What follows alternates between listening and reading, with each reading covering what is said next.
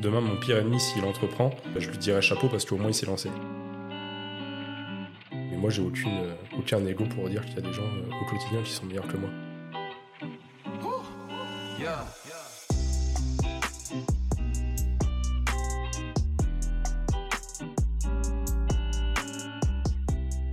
La double dose, c'est l'addition du courage et de la persévérance. Deux éléments essentiels à la réussite des projets qui nous tiennent à cœur. Moi, c'est Alex, et dans ce podcast, je vous invite à la rencontre de personnalités, entrepreneurs et sportifs qui peuvent vous inspirer par leur parcours, leurs histoires et leurs déclics. Bienvenue sur Double Dose. Bienvenue sur votre podcast.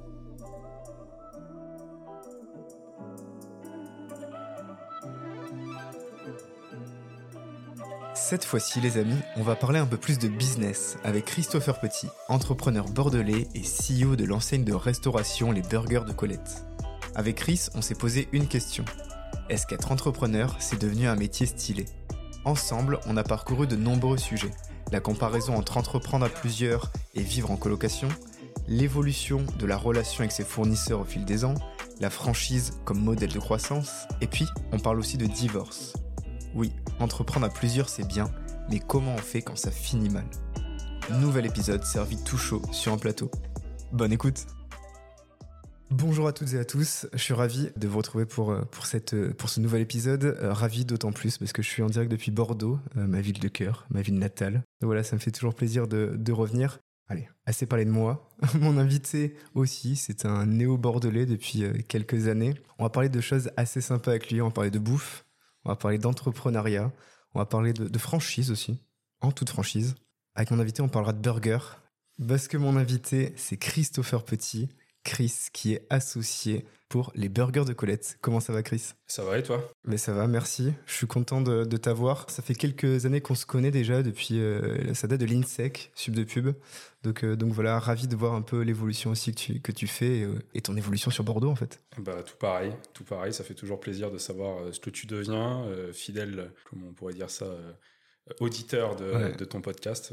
franchement, bravo pour, pour ce que tu fais. C'est régalade d'être avec toi aujourd'hui. Ben merci, j'espère qu'on va se régaler tous les deux. Je te laisse te présenter à, tous nos auditeurs. Et cette fois-ci, tu le sais, on parle pas de travail. euh, bah alors du coup, Christopher, Chris pour tout le monde. Euh, comme tu l'as dit, né au Bordelais depuis 8 ans. Euh, j'ai monté, alors j'ai parti, j'ai fait l'INSEC suite à suite à une prépa. Mon idée c'était de venir à Bordeaux, donc j'avais choisi avant tout mon école pour pour la ville, pour l'école en elle-même. Donc j'étais venu à l'INSEC. Euh, l'idée c'était de, de devenir euh, euh, d'entreprendre euh, d'entreprendre après après mon école deux trois deux ou trois ans après de prendre de l'expérience et d'entreprendre après. C'est un peu parti en cacahuète parce que bah, dès mon master 1 euh, j'avais j'avais commencé à j'avais commencé dans cette branche. Donc on va dire nord parisien de base. Je suis je suis de, je suis de Chaumontel, Luzarches, le 95 de Val d'Oise. Pas très connu, euh, pas très connu, le fin fond de la Vraiment pas connu. On est désolé pour euh, les gens de Chaumontel. Fin fond de la ligne H. Mais, euh, mais du coup, voilà, donc, profil assez, assez particulier, enfin, pas particulier, justement, assez banal. Fils, petit-fils de commerçant et pas, pas un grand cadre de l'école jusqu'à temps de se dire qu'il fallait se mettre un peu un coup de pied au cul. Jusqu'au déclic. Et voilà, jusqu'au déclic de l'idée de faire des études et après plusieurs, euh, plusieurs structures créées. L'idée, c'était entrepreneuriat de base euh, dès le départ. Et donc, euh, je suis resté un peu sur cette branche-là. Ça tombe bien, on va en reparler d'entrepreneuriat avec ton parcours. Et, là, je reprends ta bio LinkedIn. Il y a écrit Not Forbes Under 30. Donc, je récapitule, tu n'es pas encore nommé dans le classement Forbes des jeunes entrepreneurs de moins de 30 ans. À mon plus grand désarroi. classement Forbes, patron incognito, qui veut être mon associé on a l'impression qu'être entrepreneur, c'est devenu un métier assez hype. Alors, je suis assez d'accord avec ça, et puis je pense que la nouvelle génération, euh, la nouvelle génération euh, qui arrive, en tout cas, on hmm. ça génération Z, génération TikTok, etc., est plutôt dans cette euh, dans cette dynamique-là. Et je trouve ça, je trouve ça assez assez impressionnant, le, cette ce dynamisme qu'il y a rien qu'autour du freelancing, autour de, de justement ce, cette idée de créer. En fait, on, on voit qu'on a une, génération qui veut faire bouger les choses. Euh, notre génération euh, tous les deux parce que je pense qu'on est un mm. peu dans la même on a le même âge ouais. voilà on a le même âge donc on est dans la même génération on, a, on a commencé un peu, on a, on a, on a vécu les prémices de ça, cette idée de lancer rapidement quelque chose dès, euh, dès l'école. Mais en fait, j'ai l'impression que là, c'est, je crois que les derniers chiffres, c'est 3 ou 4 personnes sur 10 sont susceptibles dans cet âge-là de mm. monter une boîte dès leur plus jeune âge. Et je trouve ça assez impressionnant et ça fait plaisir. Moi, j'étais, j'étais assez extrémiste à l'école de la, si on peut dire ça comme ça, à l'époque de l'école. Je comprenais pas comment on pouvait faire une école de commerce sans avoir l'idée d'entreprendre derrière. Et en fait, moi, mon idée, c'était vraiment, euh, dès le départ, c'était, euh, je savais qu'on pouvait euh, briller une belle carrière ou quoi que ce soit en mm. faisant une école de commerce. Moi, mon but, je préférais gagner 1500 euros par mois en étant heureux dans ce que je faisais, ouais. qu'en gagner 4 ou 5 en, en travaillant pour quelqu'un que tu vas enrichir, parce que quand tu travailles en tant que salarié, tu enrichis toujours celui qui est au-dessus de toi. Quoi. Et c'est ce que cherche aussi toute cette génération que tu es en train d'évoquer. C'est vouloir être beaucoup plus libre, faire ce qu'ils veulent. Tu vois que les personnes partent télétravailler à Bali, euh, en Espagne, en Italie, euh, au Portugal, à Chypre. Ouais, même Ouais, j'ai l'impression en fait que, que hum, ils n'ont pas forcément confiance en l'avenir qu'ils leur est proposé. Mmh. Donc ils ont décidé de se créer leur propre avenir. Et ce, cet avenir passe aussi par la création. Et, euh, et en fait, j'ai l'impression que on, vit la fin d'une ère où tout le monde se disait euh, euh, la France, c'est pas le pays pour entreprendre ou quoi que ce soit, mm. où en fait là, on est en train de se dire euh, bah fuck, mm. on, le, fait, on le fait, peu importe un peu les règles, peu importe le mm. code qu'on nous indique, on, va le faire à fond. Et ça, j'aime bien, c'est c'est une, je pense que ça va être une génération qui va être assez instable, notamment dans la consommation ou quoi que ce soit, parce que tu n'auras pas le droit à l'erreur. En fait, je pense que pour les marques, ça va être très compliqué. tu n'auras pas le droit à l'erreur parce que tu passeras d'une marque à une autre euh, juste par un petit, euh, un petit détail qui, pour une génération, des générations antérieures, aurait été un détail, mais justement, on va vouloir dire beaucoup pour cette nouvelle génération. Tu, rates un coup de com, un bad buzz, c'est ce qui peut te détruire totalement en pas grand chose. il y a dix ans, tu n'étais pas forcément euh, à l'agonie quand tu faisais un bad buzz. Là, maintenant, tu fais un bad buzz, c'est fini. Plus personne veut travailler chez toi. Plus personne consomme tes produits. Complètement. Il y, a, vraiment un gros travail à faire aussi autour de la, de, ton image de marque aussi. Exactement. Bah, nous, tu vois, par exemple, sans vouloir faire de, promotion, on s'est toujours dit que la marque employeur était aussi forte que notre marque. On n'a jamais vraiment dissocié la marque employeur de la marque qu'on vend à nos clients. Et en fait, notre idée, c'est que quand on, on travaille notre marque, on la travaille pour tout, le monde, toutes les mm. parties prenantes autour de nous.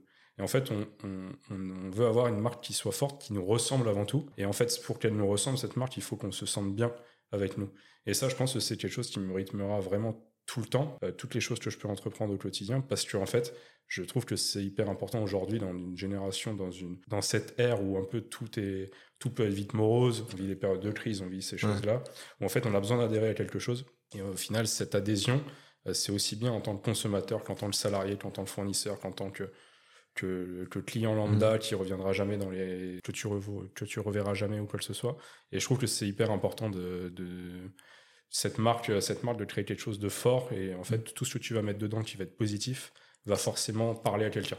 Peu importe la partie prenante qui est autour de toi. Il faut réussir à parler. Mais là, on va très vite en besogne. On est passé par l'école de commerce et, les burgers de Colette. J'ai envie de revenir un peu plus tôt. Tu me disais fils, petit-fils d'entrepreneur. Dans ce cas-là, en fait, tu savais que toi aussi, tu deviendrais entrepreneur. Alors, j'ai pas dit fils et petit-fils d'entrepreneurs, j'ai dit fils et petit-fils de commerçants. De commerçants. Et, de commerçants, en fait, parce que euh, petit-fils de charcutier euh, d'un côté et petit-fils de euh, livreur de pommes de terre de l'autre, en fait, mais tous les deux avaient leur propre entreprise. Fils et euh, fils de justement commerçant, de gérant de bar, de bar euh, au début, dans tout cas pour mon enfance. Et en fait, c'était justement cette idée de se dire que même si même si en fait on n'entreprend pas à la même échelle, je pense que c'est avant tout ça, on, on, se dit toujours que ce qui nous a forgé, c'est aussi notre enfance. Et moi, le, ce qui m'a forgé, c'est justement de grandir avec, euh, avec au moins des commerçants et qui m'ont donné cette, euh, cet ADN.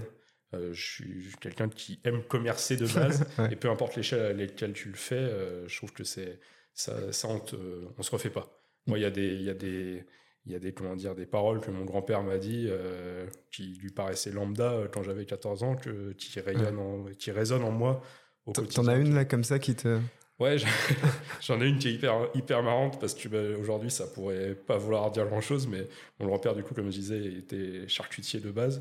Et en fait, il bossait avec la même banque depuis 15 euh, ou 20 ans. Et en fait, le, le, banquier, un jour, il a pas été chez lui, il a été chez le concurrent acheter ses saucisses. Et il a dit, bah, le, lendemain, il, il bossait plus avec la banque. en fait, il a dit, s'il fait pas marcher mon commerce, je ferai pas marcher le sien. Mais il y a quelque chose qui dit ça, c'est euh, du, genre, si tes potes lancent un business, va chez eux, paye plus cher limite crois que c'est, je, sais plus où j'ai entendu ça, mais, euh, mais qui marche beaucoup dans la culture orientale. C'est euh, si ton cousin lance un business, mais tu vas chez lui, tu vas pas chez le voisin, pas chez le concurrent. C'est, je, suis, assez, assez convaincu par ça. Un peu aider tes potes, accompagner tes potes, écouter le podcast de tes potes. complètement, complètement. Non, ça, je, suis, je suis assez d'accord là-dessus parce que dans tous les cas, il faut s'entraider. Euh, moi, j'ai toujours dit, euh, même mon, demain, mon pire ennemi, s'il entreprend, euh, je lui dirais chapeau parce qu'au moins il s'est lancé. Ça, vraiment, c'est un, c'est un jet parce que justement, tout le monde ne le fait pas. Pour beaucoup de gens, ça paraît insurmontable. Et juste faites-le parce que c'est, c'est le kiff, c'est cette idée de faire ça, de choisir un peu. On y reviendra après, mais vraiment, ce modo qui est la liberté, je, je connais pas beaucoup de, beaucoup de métiers qui peuvent te permettre d'être aussi libre que, que quand tu choisis un peu tes horaires et quand tu es, quand es entrepreneur. Moi, moi, je me fixe des vraiment des conditions. Euh, s'il faut faire 100 euh, heures par semaine, je le ferai sans souci. Par contre, je peux faire 100 heures par semaine sans problème cette semaine. Par contre, lundi, euh, lundi prochain, si j'ai pas envie de venir bosser, je viendrai pas. Forcément. Tu as cette liberté. Mais, tu peux te permettre parce que tu en es là où tu en es aussi actuellement. Peut-être que sur tes premières années, tu pouvais moins se le faire. Tu étais obligé de cravacher forcément un peu plus. Alors, tu cravaches, mais par contre, je me suis toujours dit, si on fait ce boulot-là, c'est avant tout pour, pour avoir la liberté de dire euh, ok bah, si j'ai pas envie de venir demain je viens pas. Donc euh, bien sûr tu, tu, arranges ton tu ton planning tu t'arranges comme tu veux euh, au quotidien. Mais par contre si tu as si envie de te faire abstraction d'une journée un peu qui s'annonce un peu chiante tu seras toujours capable de le faire et en possibilité de le faire et on est quand même dans une région qui nous, qui nous permet de faire ça rapidement. On est à moins d'une heure de la plage. Donc, s'il y a un rendez-vous chiant à 10h et que tu as envie d'être à 11h à la plage, tu as le droit de l'éviter, tu vois. Tu, tu, parlais, toi, d'argent, parce que là, tu, tu, me parles de, de, ton grand-père, les citations qu'il te faisait. Est-ce que vous parliez d'argent en famille? Parce qu'il y avait quand même pas mal de commerçants. Est-ce que vous parliez d'argent? Non, pas trop. Alors, euh, c'est pour ça que je fais vraiment la notion commerçant, etc. Parce que j'estime que je viens d'une famille qui est relativement modeste, mmh. quand même ça a été euh, le commerce toute, euh, toute une vie pour, euh, pour certaines des générations.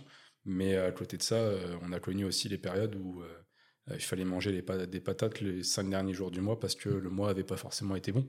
Mmh. Et, donc, non, pas beaucoup de notions d'argent, mais par contre, un petit peu cette notion, et moi, c'est une notion qui m'anime qui m'animera toujours, ce, ce, sentiment de, de ok, bah, au quotidien, j'ai vécu ça quand j'étais gamin. Mmh. Il y, a des, il y a des choses que tu veux pas que tu veux pas euh, reproduire, que tu enfin des fois tu es, es, obligé de les reproduire, mais que tu n'as pas envie de reproduire et tu te bats un petit peu au quotidien. Je pense que c'est moi j'ai un peu un sentiment de revanche, des fois quand je, je, ne sais pas contre quoi, mais un sentiment un peu de revanche et de, de, choses que tu ne veux pas reproduire.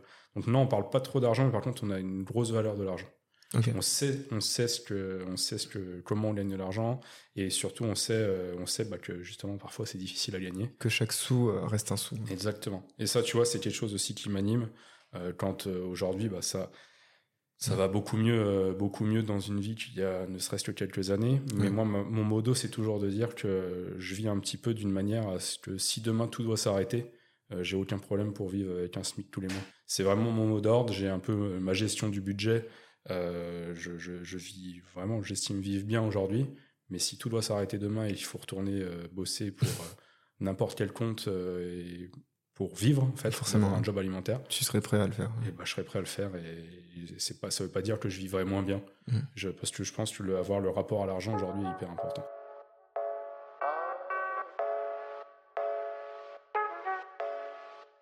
Et tout à l'heure, on parlait d'entrepreneuriat et moi, demain, euh, si, euh, si tu me dis bah, qu'est-ce que c'est la journée d'un entrepreneur, qu'est-ce que c'est euh, qu'est-ce que c'est d'un entrepreneur, qu'est-ce que c'est de monter des projets un peu tout le temps, etc. Euh, forcément, et parce que je suis quelqu'un de positif, je vais te ressortir le, le principal. Et j'aime bien poster sur LinkedIn euh, une fois par semaine, etc. Alors là, j'ai perdu un peu le rythme, il va falloir que je me mm. remette à fond. Mais j'aime bien poster un peu euh, ce qui nous anime au quotidien, nos forces ou quoi que ce soit. Mais bien sûr, je vais pas te mettre, je vais pas te mettre nos échecs parce que ça fait pas c'est en fait euh, les échecs, tu as tendance à les garder un peu plus pour toi. Et c'est pour ça qu'on est là aussi aujourd'hui, à parler de toutes les difficultés. Je, crois qu'à l'époque du post-bac, euh, tu avais tenté une prépa HEC. Et, quand je regarde derrière ton CV, euh, je vois que tu n'as pas fait HEC du coup. comment toi tu le considères aujourd'hui? Est-ce que tu le considères comme un échec d'avoir raté cette prépa? Ou alors est-ce que finalement c'est une prépa qui t'a mis sur la bonne voie? Alors l'histoire de la prépa HEC est assez drôle. Euh, parce que c'est marrant, la semaine dernière je faisais une conférence justement euh, dans cette ancienne prépa. et, en fait je leur ai expliqué que quand j'arrive en prépa, euh, je ne savais absolument pas ce que c'était. je savais ah absolument pas ce que j'allais préparer.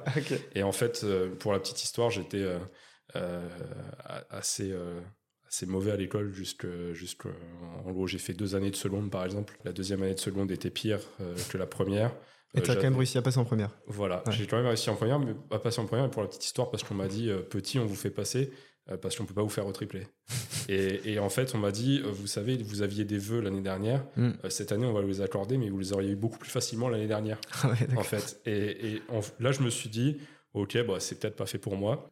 Je cherchais un petit peu déjà tout ce que j'allais faire. Et en fait, en première, j'ai eu un peu le déclic. Je me suis retrouvé en STG. Mm. Maintenant, je crois que ça s'appelle STMG. Ça a peut-être encore changé de nom depuis ce temps-là. Mais euh, et en fait, un peu la risée de tout le monde parce que tu fais cette, euh, cette, euh, cette section. Et en fait, moi, j'ai adoré. Et ça n'est pas du tout. Ouais. C'est bien plus professionnalisant qu'on pense. Totalement. Et moi, je me suis révélé à ce moment-là. Je suis passé des avertissements au genre euh, encouragement, compliment, félicitations. Euh, les profs me croisaient, me reconnaissaient pas. Et en fait, j'ai une prof que Madame Gérard, je m'en souviendrai toute ma vie, qui me dit "Écoute, Christopher, je pense que tu en as au vu de tes prestations, tu en as encore beaucoup sous le pied. Et si tu sais pas quoi faire l'année prochaine, fais une prépa. Et j'ai dit, en fait, je savais, savais pas où je voulais aller, mais par mm. contre, je savais que j'avais toujours dit que je voulais faire chef d'entreprise. Donc, je ne savais pas du tout comment y parvenir. Ouais. Je savais même pas si j'y parviendrais un jour. mais je me suis dit, OK, bah, je pars là-dedans je pars là-dedans, euh, je réussis encore euh, mes années, mon année de terminale, etc. Je pars en prépa, je me retrouve en prépa et là on me dit tu vas bosser 40 heures par semaine. Euh, j'étais, je venais du nord de Paris, je, faisais mes études à Amiens, je me levais tous les jours à 5 heures pour prendre le train. J'avais deux heures de train avec 40 heures par semaine plus mmh. ce qu'on appelle l'école. Donc l'école c'est c'est pas les heures de colle, c'est les heures, en gros, c'est des heures d'oraux. En fait, tu as des travaux à rendre, des, des, devoirs et tout le tralala. Et là, je me suis dit, bon, je vais tenir une semaine. Et j'ai un prof, j'ai un prof qui me, qui demande à me voir dès la première semaine. Et je, je lui dis, vous inquiétez pas, dans une semaine, je suis plus là parce que je vais pas le faire, ce truc-là. En fait, ça, ah. ça va pas me correspondre. Et en fait, je l'ai fait. Et alors, pour l'histoire, prépa HEC ne te forme pas forcément à aller à HEC. Tu te forme uniquement des écoles de commerce. Très bien. En fait, c'est hautes études commerciales ou quelque chose comme ça. Alors que HEC, euh, c'est haute école de commerce, il me semble. Et prépa HEC, c'est haute étude commerciale ou un truc. D'accord, donc ça, ok. Voilà. Et donc, en fait, ça te forme à être dans les 30 meilleures écoles de commerce de France. Et en fait, euh, moi, je, une, fois de plus, un peu têtu, même si j'estime avoir fait une bonne prépa parce que je partais vraiment de très loin. Euh, je partais vraiment de très loin. Et ben, je me suis dit, je, je fais cette prépa, mais je veux aller à Bordeaux. Et donc, tu avais deux écoles à Bordeaux, c'était soit Kedge, soit l'INSEC. Mmh. Et je me suis dit, dans tous les cas, j'aurais pas Kedge. Et en fait, Kedge, j'ai loupé à 0,10 tu vois. Ce qui n'est pas grand chose. Ce qui n'était pas grand chose. Et je me suis retrouvé à l'INSEC. Et aujourd'hui, si c'était à refaire, je ferais exactement la même chose. Parce que je me suis beaucoup plus. Enfin, je me suis. Je, peux pas dire je me suis beaucoup plus régalé à catch à l'INSEC parce que à l'INSEC catch parce que je l'ai pas fait. Mais en tout cas, je me suis régalé dans ce que j'ai fait. Et, et ça, c'est quelque chose que je dis toujours et que je disais encore la semaine dernière. L'important, c'est pas l'école que tu fais, mais c'est un peu comme le poker avec Patrick Bourrel, c'est ce que tu fais dans l'école. c'est ce que tu en tires euh, derrière. Exactement. Les relations que tu vas créer là-bas, ce que tu vas apprendre, ce que tu peux euh, comprendre aussi, surtout. Donc, non, la prépa, c'est pas un échec, au, bien au contraire. Et euh, HEC, alors c'est sûr que je n'y aurais pas pu y aller, j'aurais pas eu la compétence pour y aller. et j'ai tous mes respects pour ceux qui, ont pu le faire et qui ont, touché ça en tout cas.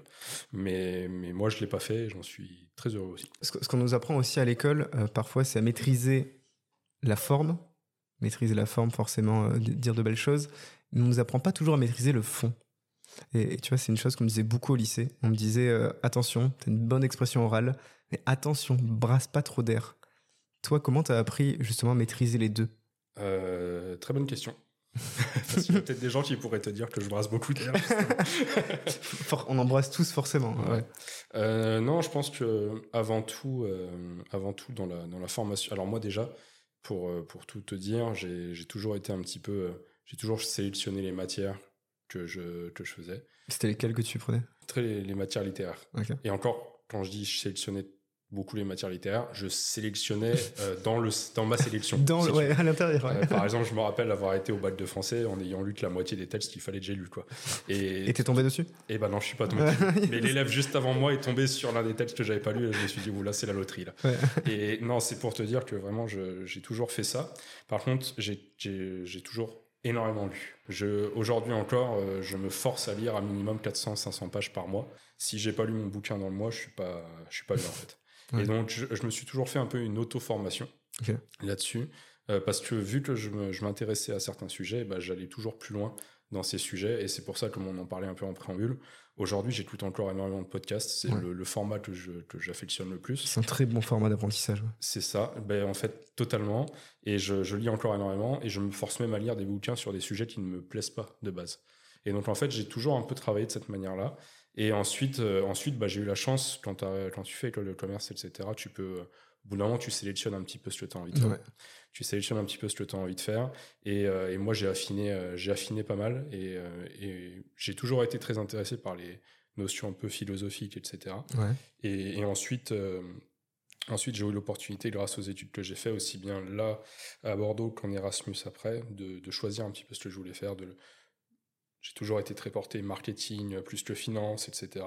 Et en fait, ça m'a permis de travailler comme ça, mais vraiment quand quand je, si je peux te dire un peu comment le fond je le travaille, mm. c'est vraiment en, m'éduquant euh, par moi-même, en lisant beaucoup, en tout ce que je lis et tout ce que je regarde au quotidien a un impact sur ce que je fais au quotidien. En ingurgitant des infos sous différents formats, Exactement. Et ça peut être, ça peut être hyper chiant pour les gens qui m'entourent des fois, mm. parce qu'il y a des fois où je me rends compte que j'ai pas trop de conversations sur autre chose que, des, que les affaires, si tu veux. Mais à côté de ça, en fait, je trouve mon équilibre comme ça. Euh, je fais pas beaucoup de sport, mais on va dire que je compense le sport en cultivant un sport littéraire. Tu, Exactement. tu, tu, muscles ton cerveau. Tu, muscles ton cerveau. On pourrait inventer un concept autour de ça, je pense. je serais meilleur. La musculation du cerveau bientôt au, JO de Paris, on on sait pas, peut-être. Euh, tu, parlais de loterie. Il y a, il y a autre chose qui est la loterie, c'est l'entrepreneuriat. C'est un genre de loterie aussi, surtout quand tu vas entreprendre à plusieurs. Et, et comme une coloc, il faut faire les bons choix. Je crois que les, burgers de Colette, si je lis tous les articles presse, ça nous dit les burgers de Colette, une entreprise lancée par trois amis. C'est quoi l'histoire des burgers de Colette? Alors l'histoire des burgers de Colette, avant tout, c'est euh, donc mon associé François qui avait déjà des, restos avec son associé Thibaut euh, sur la Normandie, euh, qui revient. alors il en avait déjà deux, deux à l'époque. Mm. Il arrive à Bordeaux et en fait avec l'envie de justement lancer des restos sur Bordeaux mm. en 2019. Donc en fait, lancer, lancer le premier resto, moi je j'apprends à connaître euh, ce bonhomme-là qui est François, parce que notre associé Thibault, lui, est toujours sur Caen. C'est lui qui vous a mis en relation ou comment vous avez C'est lui qui nous a mis en relation, totalement. C'est lui qui nous a mis totalement en relation. Alors moi, j'avais été mis en relation par une, personne qui a beaucoup d'importance aussi pour moi et pour l'entreprise Colette, qui est Pierre-Marie. Mm. Pierre-Marie, c'était bah, aujourd'hui, on est associés sur plusieurs projets ensemble mais tous ensemble, je veux dire. Mais euh, Pierre-Marie, c'était déjà une connaissance et un ami à l'INSEC. À l'INSEC, on avait fait la junior entreprise. Comme, comme quoi, les rencontres de l'école sont importantes. Tout, tout, tout ce que j'ai monté depuis, euh, depuis ma première année l'INSEC, il y a toujours eu quelqu'un en rapport avec l'INSEC dedans. Donc euh, je, je, je, ne fais pas la promo de mon école, mm. de mon ancienne école, mais en tout cas, ça a eu beaucoup d'importance. On dit mm. souvent qu'on choisit une, une école de commerce pour son réseau. Mm. Euh, il faut savoir aussi faire son réseau, mais moi, mon réseau, il a beaucoup été fait par euh, ce que je me suis fait à l'INSEC aussi. Et donc, juste euh, petit aparté pour reprendre, où je fais beaucoup d'apartés. Revenons, allez, on ferme le tiroir, on repart. Donc, en fait, mon associé François lance, lance le premier resto Colette, etc. beau succès, beau succès, lancé, lancé en 2019. Sainte-Catherine, c'était? Ouais, ouais, ouais. celui de Sainte-Catherine, lancé le jour de de l'incendie de Notre-Dame, donc on s'en rappellera, on s'en rappelle en général. Donc il, il, lance, il lance le premier resto. Le premier resto fonctionne très bien. Covid, euh, ce qui s'est passé, ce qui était intéressant, parce qu'il faut toujours ressortir de l'intéressant dans les crises qu'il peut y avoir, c'est que bah, le, en fait le premier, le premier resto, et eh bah, il a été rouvert rapidement, euh, mais on a été fermé que 15 jours oui, parce que tu avais le droit à emporter, le fameux click and collect. Donc en fait, la livraison continue. Les gros fast-food américains, euh, type McDo, KFC, etc., étaient encore fermés. Donc en fait, on a vraiment réussi à créer cette notoriété à ce moment-là. Vient l'ouverture du deuxième, et du coup en 2021, début 2021. Et moi, je rejoins l'aventure. Euh, en fait, on s'est posé on s'est posé euh, une, discussion assez marrante parce que en fait François a beaucoup d'immobilier à côté de ça. Et moi j'avais pour objectif de, comment dire d'acheter un appart pour le louer. Je lui dis bah tiens est-ce que tu veux bien m'accompagner chez le comptable pour monter la SCI et tout et en fait on, sort de chez le comptable. On venait de faire vraiment euh, tout le business plan et tout le tralala et il me dit, ah bah tiens, est-ce qu'on peut se parler? Et En fait, on se boit un café, il me dit, est-ce que ça te dit pas qu'on s'associe tu vois, Comme quoi, tu vas acheter un appart et tu repars avec des burgers. c'est ça. des fois, je sais pas si tu gagnes au change, entre les deux. mais en tout cas, ça a été, ça a été comme ça qu'on a lancé le truc. Donc, ouais, j'ai rejoint l'aventure en 2021. Et dans l'idée de justement, euh, on s'est fixé l'objectif de faire 50 restaurants en 5 ans, hmm. de franchiser la marque, d'avoir deux tiers de franchise, un tiers de bah alors justement, je reviens sur la franchise. J'ai envie de te dire, encore des burgers? Ça, c'est la question. Je me dis, encore des burgers? Alors oui, mais non. Parce que je crois que vous avez, vous, c'est vraiment des burgers français. Alors, encore des burgers, oui, ça c'est clair. Et, et honnêtement, sur, euh, faut y croire aussi au Mm. début. Et souvent, quand on présente notre concept, c'est ça. Mais quand on présente un peu les chiffres autour de notre produit, de notre marque, Ouais. euh, bah, en fait, ça fait écho à beaucoup de gens. Les, les chiffres sont assez bons aujourd'hui. Ouais, totalement. Bah, c'est en 2022 euh, sur, euh, on va dire, euh, trois restaurants et demi, quatre restaurants, parce Ouais. qu'on avait, on a cinq restaurants aujourd'hui, mais on en a ouvert deux en juin et août 2022, donc en fin d'année. Forcément. On avait vendu 300 000 burgers.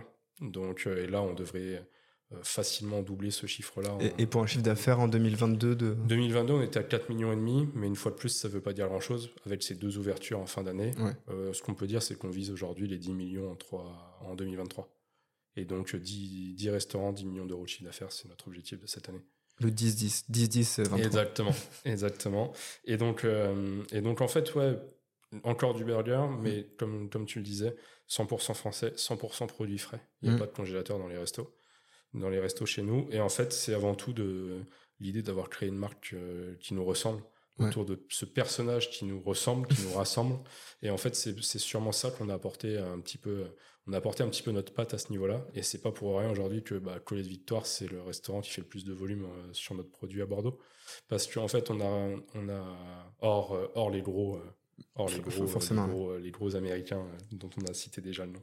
Mais en fait, ouais, c'était cette idée d'apporter notre, notre patte à l'édifice. Mm. Et, et, et par exemple, le- l'idée de créer cette marque, tu avais vraiment un service hybride. Nous, on est sur le terme fast food, euh, la rapidité d'un fast food, servi, euh, la qualité d'un restaurant servi à la rapidité d'un fast food. C'est vraiment ça notre mot d'ordre. Si tu veux, dès le départ, on a créé, on a créé une marque où euh, service à l'assiette. Aujourd'hui, la loi AGEC, etc., on l'a pas subi. parce Tous, que tous service les gros, c'est ça, tous les grands pas, tu vois, que ce soit McDonald's, Burger King, chacun a fait sa campagne justement pour, euh, pour tout ce qui est couvert et utilisable. Chez vous, c'était déjà le cas. C'était déjà le cas. Et en fait, on a, on a voulu reprendre ce produit, créer une marque autour de, de ça, tout en ayant une- cet objectif d'une dimension qualitative. Mhm. Et en fait, limite, le burger, chez nous, euh, c'est limite un paradoxe parce qu'on a créé toute une marque autour euh, du, du français, de la convivialité, du Mhm. vintage, euh, vraiment euh, bonne ambiance familiale. Les, les burgers de Colette, ça aurait pu s'appeler le bœuf bourguignon de Colette, ça aurait eu plus de sens à la base. Ouais. Et en fait, c'est ça le paradoxe, et c'est là-dessus où on, là-dessus on a vraiment fait un produit à notre manière. C'est rendu convivial et français, euh, le, le produit le plus vendu à emporter. Je crois que 2021-2022, c'est le burger qui a C'est été. ça, euh, ouais, burger, pizza qui se ouais. chevauche pas mal, il me semble. Euh, totalement. Et puis bah, aujourd'hui, en fait, il y a sept, euh, il me semble que le chiffre, c'est 7 restaurants sur 10 ont un burger à la carte. Exactement. Et il me semble que c'est ça le chiffre. Et en fait, c'est pour dire que bah, le burger est devenu tellement un, un incontournable de nos cartes et de nos, de nos repas qu'il y a encore de la place pour tout le monde. Et rien qu'à Bordeaux cette année, il s'est lancé encore tout un tas de burgers. Mm. Et nous, en fait, on, on a toujours eu un peu cette démarche de plutôt se dire euh, on est là pour un petit peu, entre guillemets, si on peut dire ça. On voit pas les, on voit pas nos concurrents euh, qui sont sur le même créneau que nous Ouais. comme des concurrents. Euh, notre concurrence, c'est plutôt à partir du moment où McDo vendra, de- vendra Mm. des, des- des burgers, on pourra toujours aussi en vendre parce qu'on sera aussi une alternative à ça. Et en fait, c'est plus ça notre modo. C'est qu'il y a de la place pour tout le monde, donc euh, laissons faire euh, tout le monde euh, ses affaires en bonne intelligence. Mais c'est intéressant, ça prouve que certains secteurs ne sont pas bouchés non plus, malgré la, la multitude d'acteurs. Et vous, vous avez envie de continuer dessus. Donc, je reprends du, du pain de boulangerie, je crois en plus. C'est ça. Un boulanger qui vous suit depuis le début. C'est ça, euh, Buns Baker, donc euh, boulanger, boulanger partenaire, et c'est lancé en même temps que notre premier resto de, de la victoire. Et en fait, bah, par exemple, c'est le, c'est le- comment dire l'exemple parfait de notre Ouais. relation avec nos fournisseurs, c'est qu'aujourd'hui, Buns Baker, je pense que c'est on a une relation qui, est, qui va beaucoup plus loin que celui d'un fournisseur classique. On, par exemple, on a un mot d'ordre ensemble, c'est de se dire tous les mois, on, on se fait au moins un apéro ensemble. Quoi.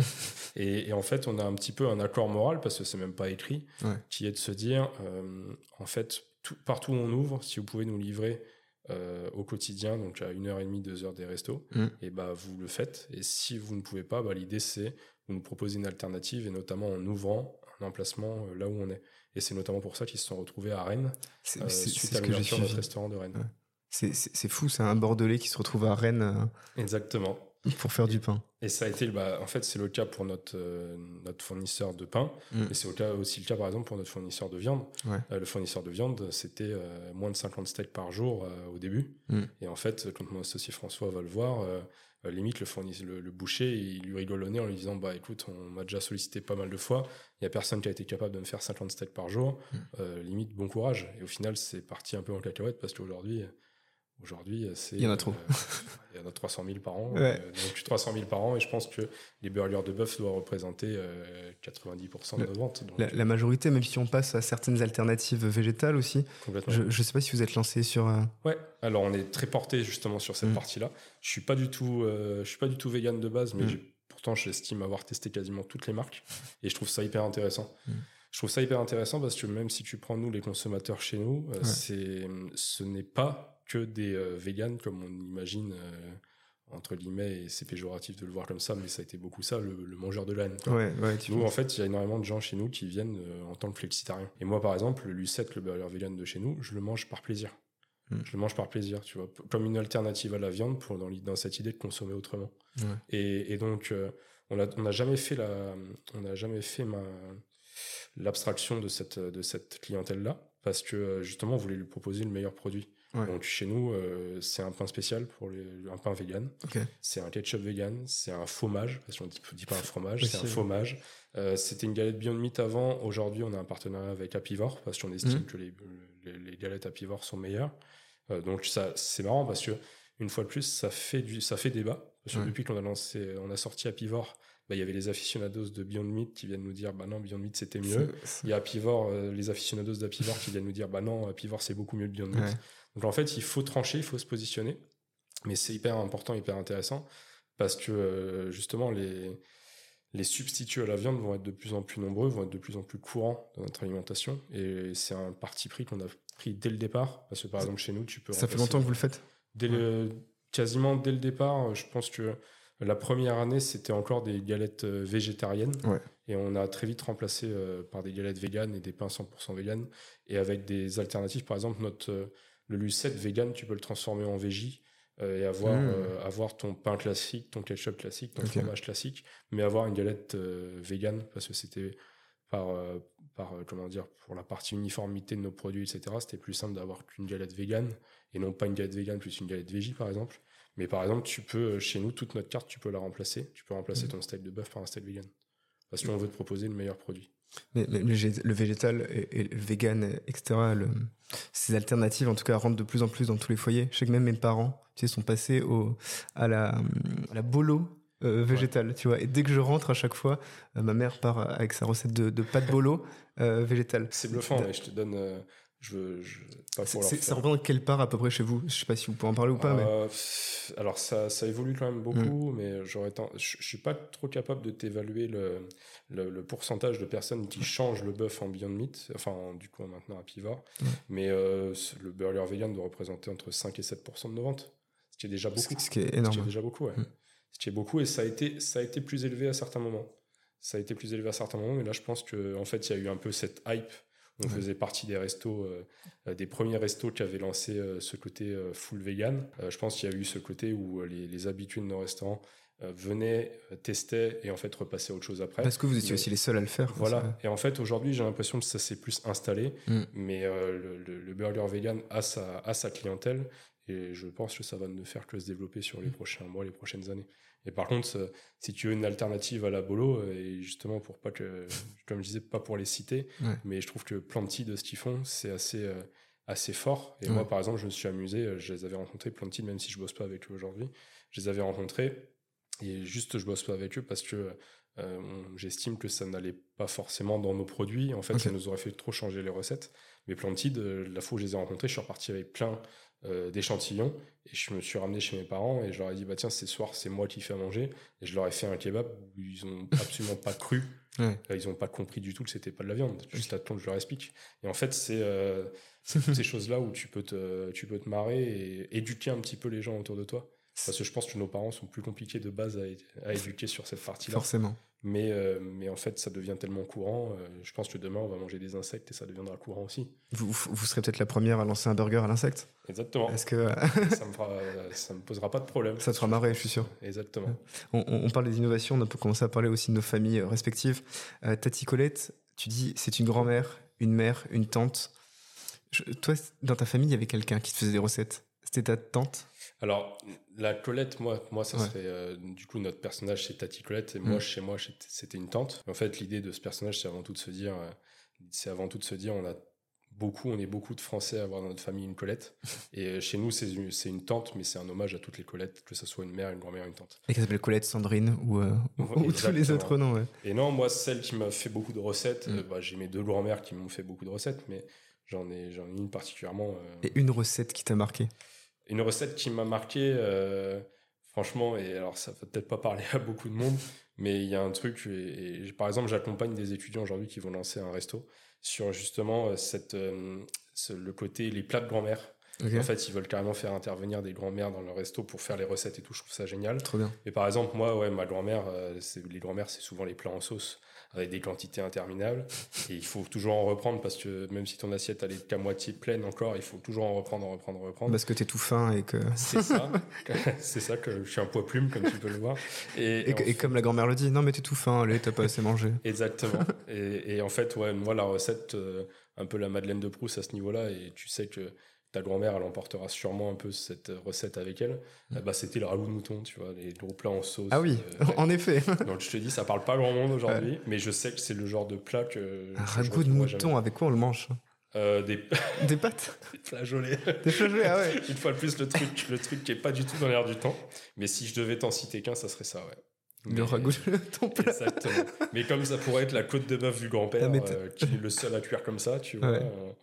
non, c'est assez particulier, mais, mais je, je, redis qu'on on est beaucoup à avoir des grands-mères, des tantes, même des parents. Il y a certaines recettes que nous, on n'est plus capable de faire, et moi, je suis pas capable de faire parce que je suis très mauvais cuisinier. Tu cuisines pas bah, Si, à part les paellas surgelées que je sais très bien faire, et euh, le magret de canard.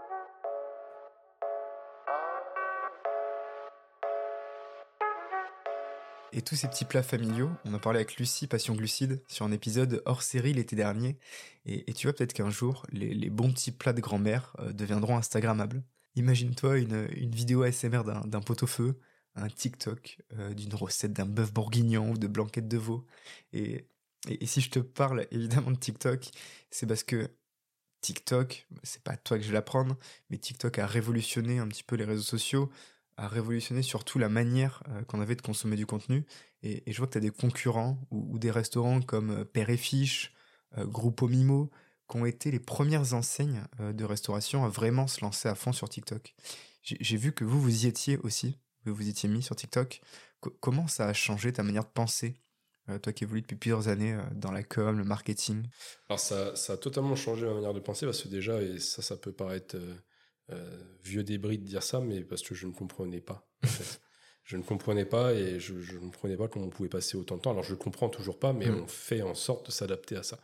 Euh, je ne comprenais absolument pas comment on pouvait passer autant de temps sur des formats aussi courts. Et parce que moi, j'avais, j'avais beaucoup de mal avec ça. Mm. donc on, s'y est mis sur le tard. On s'y est mis sur le tard et oui, notamment des boîtes comme Père et Fiche sont, sont vraiment très très bons là-dessus et, franchement, euh, c'est régalade. Euh, c'est régalade de regarder ce qu'ils font et on s'est déjà rencontré une fois et, je trouve que je trouve que c'est hyper Alex, euh, ouais. exactement et, franchement très très cool et notamment là ils viennent de sortir je sais pas si tu as vu leur rap mm. euh, qui est juste assez incroyable. Et ils ont vraiment très bien cerné comment se servir de ce réseau social. Nous on a commencé sur le tard on a commencé en septembre on a 6000 personnes aujourd'hui qui nous suivent. Mais en fait j'ai ce qui est assez fort c'est que c'est des codes qui sont totalement différents. l'Instagram App c'était le beau euh, le TikTok, limite, j'ai envie de te dire, c'est pas le moche, mais presque en fait. Faut pas que ça soit trop beau. Ouais. Faut pas que ça soit trop beau parce que si c'est trop beau, ça fait trop fake et donc tu vas. Trop beau pour être vrai, tu voilà, l'expression. L'utilisateur va sur Insta, quoi. Et en fait, euh, TikTok, on a mis un peu de temps à s'y mettre, mais aujourd'hui, j'ai tendance à dire que les 6000 personnes qu'on a sur TikTok euh, m'apportent, enfin, les 6000 personnes, cette communauté, mm. elle se retranscrit peut-être encore plus aujourd'hui dans les restaurants que les 12 000 qu'on a sur Instagram. Tu vois, et en fait, en fait, je trouve que le TikTok, du coup, si on parle du vrai, si on parle vraiment de ce côté où bah, si tu fais une vidéo avec ton téléphone plus qu'avec un appareil photo, ça va mm. être mieux référencé dans leur algo ou quoi que ce soit, bah, redistribuer un peu les cartes. Et je trouve ça, je trouve ça hyper cool. Parce que comme, euh, comme je te dis, euh, tu ne regardes que sur les vidéos qui sont faites par les influenceurs ou quoi que ce soit chez nous. Et bah, ces vidéos ont beaucoup plus, suscitent beaucoup plus l'intérêt qui ne le suscite sur Instagram. C'est du vrai, même si tu as des influenceurs, tu es sur du vrai. Exactement, exactement. Et, et donc, euh, non, là-dessus, on, on s'est mis à la page. Mm. Ça a été assez compliqué au début, hein, parce que c'est des formats qui sont, qui sont assez complexes. Mm. Quand, on est- quand on n'est pas dans cet âge-là et quand il faut un peu faire la transition avec Insta, Et puis quand même, même toi, tes études aussi, nous, on n'a jamais vu TikTok en, en cours. complètement. C'est ça qui est assez drôle. Je fais du social media, je n'ai jamais vu TikTok en cours. Donc je suis obligé d'apprendre, co- comme tu disais, sur le tas, petit à petit te renseigner, écouter, regarder, lire. ça. Et tu es obligé de te renseigner sur ça, tu es obligé d'établir un peu une stratégie. Mm. Euh, nous, aujourd'hui, TikTok ouais, représente une bonne part du, du travail de la com et de, aussi bien de la com en interne que de l'agence euh, qui nous est partenaire. Ouais. Parce qu'aujourd'hui, c'est, on ne peut pas, absolument pas faire abstraction, abstraction de ça. En fait, tout évolue tellement vite. Euh, aujourd'hui, aujourd'hui, moi, je suis assez, assez impressionné par le fait que c'est Snapchat, le réseau social le plus téléchargé dans le monde. À l'instant T, c'est ça. Tu vois Et en fait, moi, Snapchat, je l'ai utilisé, je pense, il y a 10 ans. Et en fait, je n'utilise plus du tout. Et en fait, de savoir que c'est de nouveau utilisé, donc sûrement d'une autre manière dont nous on l'utilisait, que c'est une des applis les plus téléchargées, Mm. et ben en fait, ça te, ça t'oblige à te remettre dans la, à la page tout Mais, le temps. mais, mais ça te dit aussi, tu vois, il y a forcément des utilisateurs potentiels que tu ne touches pas potentiellement. Tu vois, les marques, certaines qui ne se sont pas mis à TikTok ne touchent pas certaines personnes. Euh, T'as WhatsApp aussi, c'est assez fou. WhatsApp, pour l'instant, les marques ne savent pas comment s'en servir. À part Bouygues Télécom, qui a fait donc le, le numéro du Père Noël. Bah, ah oui, bah, ch- chaque année, c'est J'ai génial. payé tous mes crédits, euh, mes crédits pour faire le numéro du Père Noël cette année. Pour faire des conneries pour tes collègues, voilà. Ouais. Il y a peut-être des moyens d'aller euh, hacker les groupes WhatsApp familiaux. Qui sait? Non, je, alors, et ne serait-ce que par exemple sur du B2B, euh, je me dis un service client euh, sur du B2B, moi qui ai bossé en agence ou quoi que ce soit, j'aurais, je pense que je, réinstallerais ça. Quoi. Ça t'apporte une certaine proximité. Ouais. Sur du B2C, c'est plus compliqué. Je verrais mal un groupe WhatsApp avec tous les, toutes les personnes qui Forcément. fréquentent le restaurant au quotidien, par exemple. Mais je suis entièrement d'accord avec toi. Ça apporte cette proximité, ça apporte un peu cette, euh, en service client, en, en service après-vente ou quoi que ce soit. Tu as clairement quelque chose à faire avec ça. Dans, dans l'immobilier, je crois qu'ils le font pas mal. Tous les agents, tu peux les contacter directement sur WhatsApp euh, pour donner ton avis, échanger, envoyer des photos, forcément. Et ça me rappelle, ouais, ça me rappelle des, des boîtes, des, des modèles qui se sont montés entièrement, alors Mm. que à certains moments, ils n'avaient pas. C'est une boîte que tu connais aussi, je crois, mais par exemple, Vini, Vini Daily. Ouais. Euh, moi, je me rappelle avoir fait partie de leurs testeurs. Euh, ils n'avaient pas encore leur application, ils n'avaient pas fait un WhatsApp, mais ils avaient fait un Slack avec euh, tout plein de testeurs dans lesquels ils, ils leur demandaient, ils leur proposaient pardon, des recommandations au quotidien sur des vins, parce que ça va être ça leur produit final, mais ils n'avaient pas encore été en mesure de le de proposer à l'heure actuelle. De produire. Ils avaient, je sais pas, plusieurs milliers de personnes, il me semble, sur ce Slack à la fin. Et, et en fait, juste innover, quoi. Mm. Moi, j'ai trop. euh, on- je bosse au quotidien avec euh, des étudiants euh, qui lancent euh, des projets, qui soient Mm. fictifs ou non, etc. Et en fait, euh, moi, je leur dis toujours euh, innover. Innover, on n'est pas là pour. On n'est pas là. Le but, ok, vous. L'idée, c'est d'avoir une bonne note, mais avec moi, vous aurez une meilleure note si vous innovez, en fait. Ouais. Et justement, sur cet aspect-là, il y a trop de tiens, on va faire un site internet, on va faire ci, on va faire ça. Ok, bien sûr, Mm. ça c'est un prérequis, mais innove un peu, innove. En gros, tu n'as même pas besoin d'un site internet aujourd'hui pour tester ton produit, ton produit, ton service. Tu peux créer un peu ta communauté, comme on dit sur des WhatsApp, sur des Slack ou quoi que ce soit.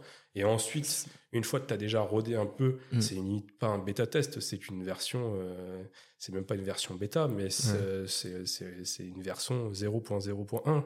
Mais à côté de ça, tu as, en, deux- en deux, en deux heures, tu peux lancer ton truc. Mais, mais les modes de consommation évoluent, tu vois. Je crois que c'est la recherche sur euh, TikTok qui est en train d'exploser, qui a explosé en moteur de recherche 2022. maintenant. Les gens recherchent en fait, sur Tik- sur TikTok, genre euh, euh, restaurant Burger Bordeaux, euh, où manger à Bordeaux. Les, gens recherchent ça, ils n'utilisent plus Google. Totalement. C'est- fascinant. C'est devenu un moteur de recherche. Mm. Juste, j'ai- tu dis, euh, c'est marrant, ce, c'est marrant ce restaurant Burger Bordeaux ou meilleur Mm. Burger Bordeaux, etc. J'ai une petite anecdote là-dessus, c'est que moi, c'est un mot-clé. Euh, justement, euh, ce- les SEO, ça a toujours fait partie un peu des spécialités de mon agence avant. Ouais. Et c'est un mot-clé que j'ai tout de suite travaillé, travaillé, travaillé, travaillé. Et pour la petite histoire, on a ouvert un resto au Cap Ferret en, en juin dernier. Mm. Et en fait, le- c'est un pro- le propriétaire des murs qui est venu nous chercher. Et en fait, il nous a dit bah voilà les gars, euh, moi je, je, je suis promoteur immobilier au Ferret, euh, j'habite ici depuis 15 ou 20 ans, j'adore les burgers, il n'y a pas de bon burger à Bordeaux, j'ai tapé meilleur burger Bordeaux sur internet, je vous ai trouvé, Euh, Ah est-ce que, ça vous dit de venir Et en fait, il nous a fait son truc à un prix qui défie toute concurrence et on était obligé d'y aller en Mm. fait, si tu veux. On était limite obligé, ça aurait été une erreur de ne Ouais. pas y aller. Et en fait, on a, on a monté un resto grâce à un mot-clé meilleur burger Bordeaux, tu vois. Comme quoi, tu vois. C'est ça. Et comme tu le dis, aujourd'hui, c'est ça que tu recherches sur TikTok. C'est ça que tu recherches sur TikTok. Et même, il y a encore pas, pas longtemps, alors moi, je suis un fada et je pourrais en parler pendant une heure de Notion. Euh, enfin, Notion, Notion, on dit, on dit, on a tous une manière de le dire différente. mais par exemple, je sais pas si tu as vu, mais tu as un nouveau moteur de recherche, de recherche, pardon, qui s'appelle Arc. Et, ce truc-là, en fait, c'est le moteur de recherche du moment. Tout est qui, en fait, renouvelle, euh, révolutionne totalement la manière dont tu recherches quelque chose sur Google. Mm. Et en fait, c'est un peu comme un deuxième bureau de ton ordinateur, mais sur, euh, sur ton moteur de recherche. Et en fait, tout évolue tellement vite euh, que là, on n'a pas le temps de s'ennuyer. et on n'a on pas le temps de s'ennuyer, mais on n'a surtout pas le droit de s'ennuyer parce qu'en en fait, il faut qu'on soit à la page au quotidien. Au quotidien. Alors, pas le temps de s'ennuyer, ça, je pense que, que, tu ne t'ennuies pas au quotidien parce que vous avez aussi développé la franchise. Donc, on parlait de recruter des clients, recruter des abonnés, mais il y a aussi recruter des franchisés. Et là, c'est le côté où, après avoir fait du, du B2C, donc avec le client, vous faites un peu plus de B2B, en fait. Euh, et, je crois que c'est toi qui disais, la franchise, c'est se lancer dans le vide avec un parachute derrière. Est-ce que tu peux nous parler un peu de la franchise Comment vous l'imaginez? Je l'ai dit, je l'ai dit, mais je, ne veux pas m'approprier la phrase parce que je l'avais mm. entendu quelque part. je ne sais plus qui l'a dit, mais je l'avais entendu quelque part et j'ai trouvé que c'était, ça correspondait parfaitement à, comment dire, l'idée d'une franchise. Bah, je la mettrai, les gens pensant que c'est toi. Ad vitam aeternam, tant tant pis pour la première personne qui l'a dit. Nickel. Euh, non, en fait, euh, entreprendre en franchise aujourd'hui, c'est quand même avant tout euh, l'idée de se dire, l'idée de se dire, bah, entreprendre, c'est toujours jeter dans le vide. Et sauf que nous, aujourd'hui, les plâtres, mm. on les a un peu essuyés. On les a un peu essuyés, on les a même pour beaucoup de choses essuyés. En fait, c'est si tu entreprends en franchise avec nous aujourd'hui, bah, c'est t'entreprendre dans un modèle qui est éprouvé, mais qui est éprouvé avant tout parce que les restos, on les a montés, les, les emmerdes, on les a gérés, on, en, gère encore des très grosses aujourd'hui. Et en fait, forcément, si demain tu as des emmerdes à gérer qui vont être très grosses, et eh ben on, fera en sorte de te les adoucir.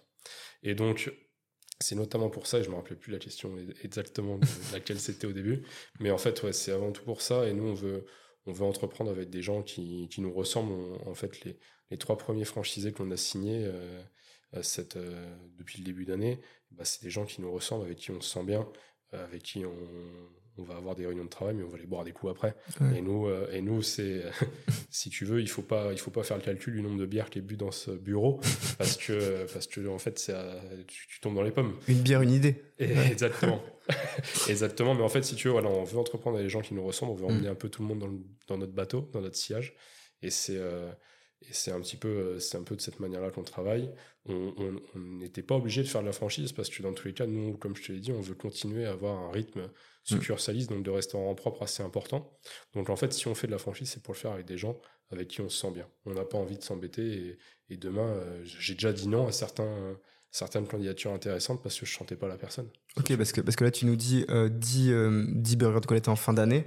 Ce qui veut dire que là, tu es en train de refuser, tu es en train d'accepter, certains arrivent. Ouais, je vais te refuser, on en a refusé un par exemple, où mm. en fait, euh, euh, je sentais qu'il n'y avait pas forcément une grande implication. Et en fait, on veut avoir des gens impliqués avec nous. Euh, je, je, veux pas. Je veux pas nous porter la poisse et donc je ne peux pas trop te dire où est-ce que c'est exactement, mais on en monte deux en, franchise, les deux premiers sur Paris mm. et un à Toulouse. Et, en fait, bah alors c'est quasiment, quasiment signé totalement parce que mm. bah, tous les compromis de vente, etc., ont été faits. Il euh, n'y a pas de souci, mais après, il peut encore se passer plein de choses jusqu'à l'ouverture mm. du resto. Mais, mais ouais, on aura trois premières franchises plus deux nouvelles succursales cette année. Euh. Trop bien. La, franchise, je trouve. Alors, je sais pas, j'ai pas fait toutes les écoles de commerce du monde, mais j'ai l'impression qu'on n'en parle pas assez en école de commerce. Et pourtant, c'est une forme d'entrepreneuriat. C'est une forme de business. Pourquoi on n'en parle pas assez, selon toi? On n'en parle pas assez et pour euh, c'est hyper intéressant ce que tu dis parce que par exemple là en ce moment on, cherche justement euh, des, gens, des profils, euh, des profils étudiants type fin d'études qui, connaissent ce métier-là. Et par exemple, je sais qu'à l'INSEC, il y a encore pas longtemps, tu avais un master entrepreneuriat en franchise. Et en fait, j'ai cherché hier pour justement contacter l'INSEC en disant, bah voilà, des gens qui suivent ce master-là, ça m'intéresse pour les, leur proposer un stage ou une alternance potentiellement en fait, ce, ah ce, programme a disparu. Tu vois et en fait, je trouve ça hyper dommage parce qu'aujourd'hui, c'est prouvé que la franchise est l'un des modèles les plus rentables, aussi bien pour le franchisé que le franchiseur, et mmh. surtout pour le franchisé d'ailleurs. Parce que le franchiseur, avant de vraiment de gagner sa vie sur juste la partie franchise, il en faut un paquet. Et en fait, je trouve que c'est un modèle hyper vertueux.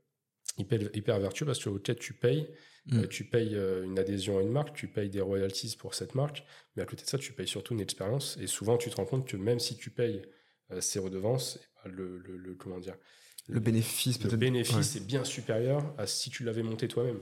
Tu Et- vois Et comment ça se passe? Ils ont, tu leur donnes un livre de franchisé, un livre blanc, un ça. genre de. Exactement. En fait, tu suis une formation initiale Mm.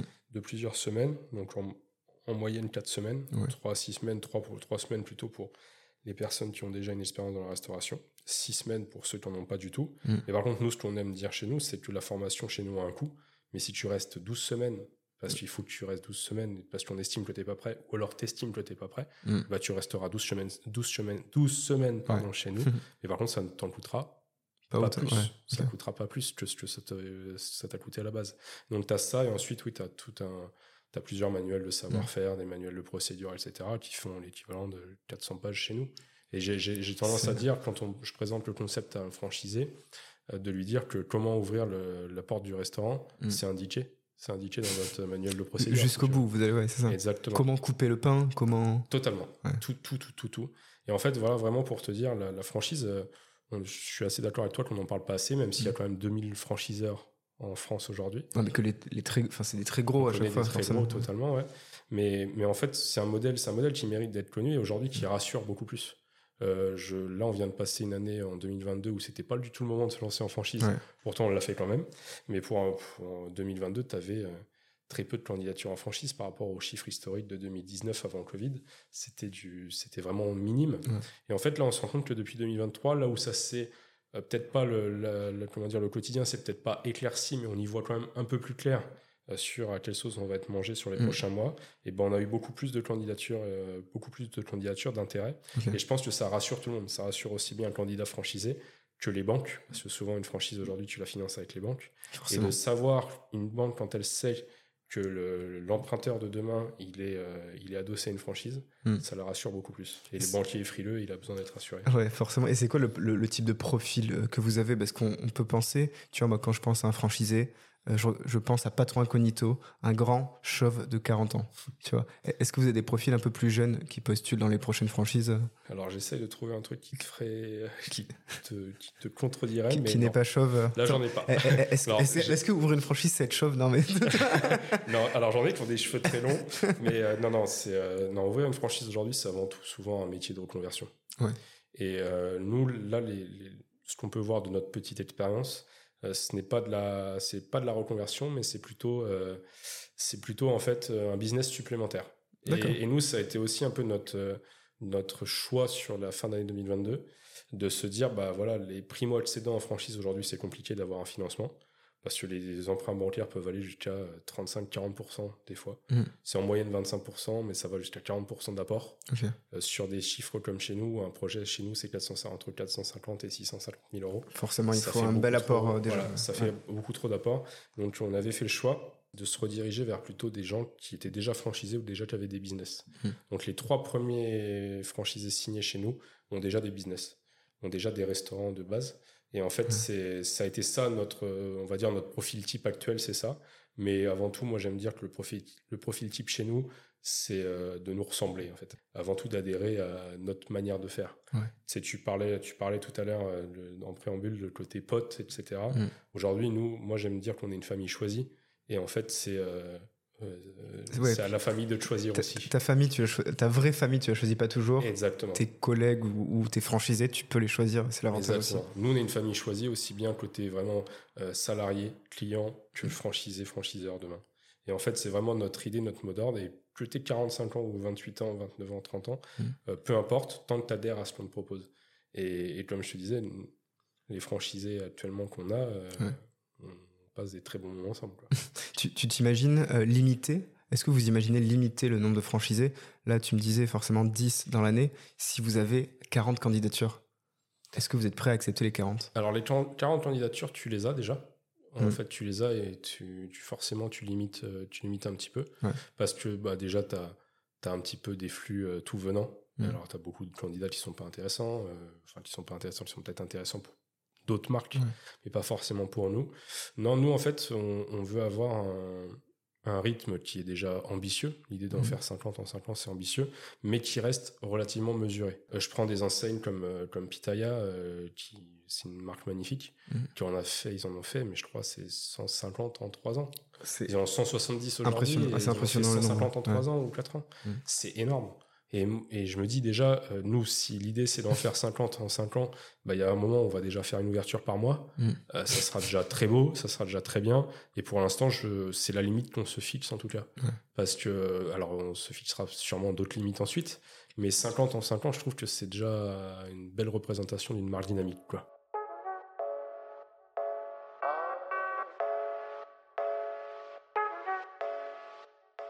Quand tu ouvres, forcément, tu as toujours aussi le lieu d'implantation qui est important. Votre premier resto, c'était rue Sainte-Cat. Le deuxième, c'était Chartron, si je ne me trompe pas. C'est dur de trouver un lieu pour s'implanter quand on a un resto?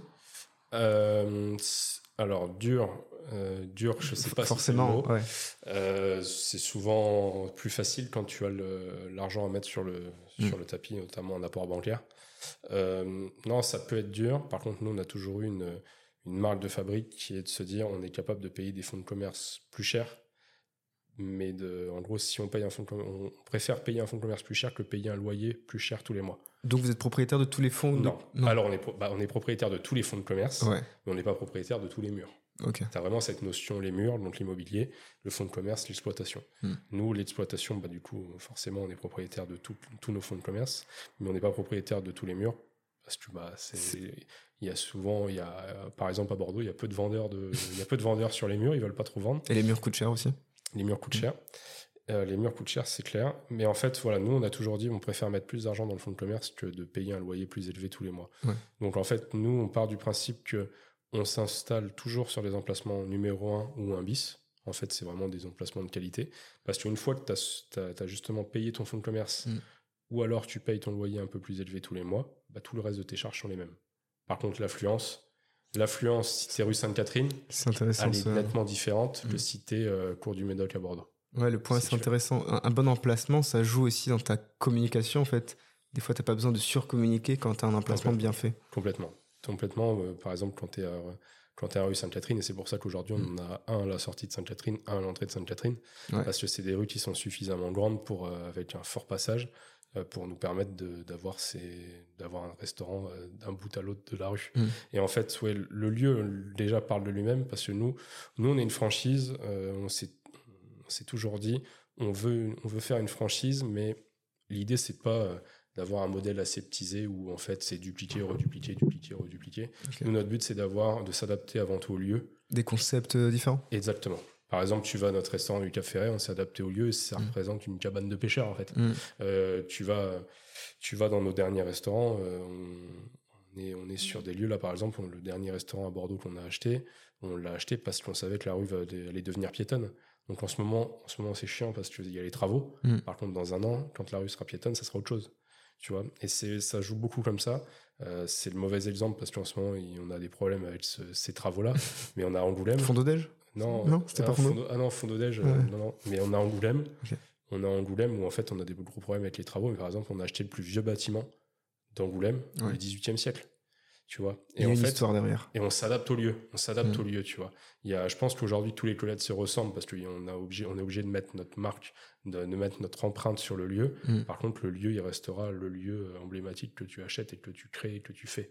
Et en fait, nous, notre idée, c'est vraiment de s'adapter avant tout à, à, l'établissement qu'on reprend et qu'on crée dedans. Tu crées un concept, tu, tu réinventes pas une histoire en tout cas au bâtiment. Et ça, c'est important pour s'ancrer encore plus, euh, je pense, dans le paysage local et qu'on se dise, bah, en fait, mais il a toujours été là, Colette euh? Bah, C'est un petit peu, peu l'idée, ouais. C'est un petit peu l'idée, tu vois, par exemple, notre restaurant du Ferret, il est à, il est à 100, moins de 100 mètres de la plage. Mm. Euh, on ne serait pas vu faire un restaurant en béton entier, quoi. Donc il y, y, a beaucoup de bois. c'est beaucoup de bois. Et par exemple, ce restaurant-là, c'est le restaurant, je pense, l'un des restaurants en France, toute, euh, toute enseigne confondue, où il y a le plus de gens qui viennent pieds nus, tu vois. C'est assez incroyable, c'est que des fois, tu as des gens... Euh, on a le droit d'entrer pieds nus dans ton resto? Bah, Il n'y a aucun problème. tu, tu, viens, on n'est pas McDo, mais tu viens comme tu es. ce que, j'aime beaucoup aussi avec toi, et, on se ressemble sur un point, euh, je sais que tu adores créer, tu adores innover, tu adores faire des choses, mais pas pour, pas pour gagner le plus d'argent possible, mais parce qu'en fait, tu aimes bien faire, créer, et il y a une phrase que j'aime beaucoup, et là celle-ci, elle est vraiment de toi, ça j'en suis euh, persuadé, c'est mon objectif est de constamment lancer et développer de nouveaux projets en créant de solides fondations d'entreprise. Et, là je suis en train de me dire, ok, ça veut dire quelque chose, mais c'est quoi des solides fondations? Alors des solides fondations, je pense que déjà avant tout, c'est parce que moi je suis plus fait pour créer que pour gérer. Tu vois, et moi, mon idée, euh, je pense que mon idée restera toujours de créer, développer et euh, laisser la place à quelqu'un qui sera meilleur que moi là-dessus. Parce que moi, je, je, je sais plus qui avait ça, je crois c'est Voltaire et je veux pas faire je veux pas faire le littéraire ou quoi que ce soit mais je crois que c'était Voltaire sur sa la porte de sa bibliothèque, c'était marqué euh, tout ce que je sais c'est que que je ne sais rien. Et moi j'aurais tendance à te dire c'est que tout ce que je sais, c'est qu'il y aura toujours des gens meilleurs que moi pour faire quelque chose. Et je, il y aura peut-être moins de gens meilleurs que moi pour créer, Hmm. il y aura sûrement des gens meilleurs que moi pour développer, enfin pour gérer pardon, pour développer, je, je suis pas trop mauvais dans le, dans le non plus. Et en fait, mon idée, c'est ça, c'est de créer, de solidifier, d'avoir une structure qui soit relativement saine pour accueillir des nouvelles personnes qui seront Mm. sûrement plus compétentes que moi. Je serai toujours pas loin dans Ouais. l'idée, mais par contre, j'aurai quelqu'un qui sera meilleur que moi, peut-être meilleur en management, peut-être meilleur sur beaucoup de fonctions de l'entreprise, mais en tout cas, la création euh, sera venue, euh, sera venue notamment de, notamment de moi. Un genre de bulldozer qui prépare le terrain. Pourquoi pas J'aime Ouais, bien, cette, le, j'aime bien le- cette idée. Chris, le bulldozer, ouais, ça, pourrait. c'est- Ouais, c'est, c'est- ouais, voilà, c'est un petit peu, un petit peu l'idée. L'i- C'est vraiment cette idée. euh, Tu vois, j'adore moi les notions de business model, de vraiment tout, tout travailler autour d'une marque, euh, faire en sorte que d'exploiter, euh, d'exploiter justement cette marque, mais d'exploiter toutes ses sources de revenus potentiels, de vraiment créer le business. Et après derrière, tu places des gens qui seront meilleurs que toi, qui seront meilleurs que toi, parce que en fait, toi, là, tu auras été juste là pour, euh, admettons, euh, Mm. je sais pas, je te dis une bêtise, mais tu, tu c'est comme si tu construisais une maison, tu faisais le mur, tu faisais la charpente, tu faisais l'électricité et tu faisais venir la boîte de seconde œuvre qui, Ouais. te- qui elle va faire l'aménagement quoi. Tu vois? Et qui, qui fera en sorte que euh, la boîte à la fin elle, ça, ça soit une belle boîte et qu'elle qu'elle ait une forte valeur euh, qu'elle ait une forte valeur mais parce qu'il y a des gens, on va dire qui étaient qui avaient des, des missions euh, des missions relativement strictes, relativement bien établies dans l'entreprise et en fait c'est une harmonie autour de ça. Mais moi, j'ai aucune, euh, aucun ego pour dire qu'il y a des gens euh, au quotidien qui sont meilleurs que moi. Tu, tu joues au Lego étant petit? C'est une question que j'avais posée à Olivier, mais, mais tu joues au Lego toi étant petit? Euh, pas trop, Non? Pas trop. Playmobil, beaucoup. Et- mais qu'est-ce que tu construisais? Parce que tu devais construire des choses déjà petit. Non, mais comme je te disais, je lisais beaucoup. Mm. Ouais, je lisais, j'ai toujours lu beaucoup. euh, j'ai appris à lire avant, avant la moyenne. En fait, je me suis toujours intéressé à ça. Et non, je construisais pas trop les Lego, les Capla, les trucs comme ça. C'était pas, pas trop moi. Alors, par contre, je construisais, je construisais parce que j'ai eu la chance de passer toutes mes vacances chez mes grands-parents à la campagne. Et ouais, je construisais beaucoup de, de cabanes Ouais. qui n'avaient aucune gueule, qui avaient souvent pas de toit. Mais une fois de plus, j'essayais au moins, quoi. C'était les fondations déjà. Ouais, tu vois, si on peut, si on peut, parce que j'aime souvent dire, j'aime souvent dire que j'ai foiré plus de choses que j'ai réussi dans l'entrepreneuriat. Mais en fait, si tu regardes les cabanes que je faisais quand j'étais gamin, je pense que ouais, j'en ai foiré neuf pour en réussir une sur la, la dixième, tu vois. Et en fait, dans l'entrepreneuriat, je pense que j'ai foiré plus de choses que j'ai réussi. Mm. Au moins, le- le- le- la chose que je garde en tête, c'est que j'ai essayé. Mm. Et, et souvent, même quand j'ai réussi, j'ai foiré ma sortie. tu vois? Donc, il fallait bien foirer quelque chose quelque part. Et donc, euh, ça, ça, c'est justement, je veux pas faire trop le, le papa en disant ça, mais l'important c'est d'essayer. Mm. Et souvent, et souvent quand tu regardes, et on le disait tout à l'heure, le- l'enfance, euh, l'enfance que tu as euh, veut dire beaucoup de choses de toi. Ouais, forcément. et je pense beaucoup. que j'ai toujours été ouais, celui qui essayait. Mais, mais tu sais que euh, deux choses dans ce que tu dis, euh, essayer et, euh, et, euh, apprendre à ne pas rater sa sortie. Est-ce que en fait ça s'apprend? Ça c'est une très bonne question. Ou est-ce que finalement une sortie c'est toujours raté? Tu sais, c'est un peu comme les fins de série.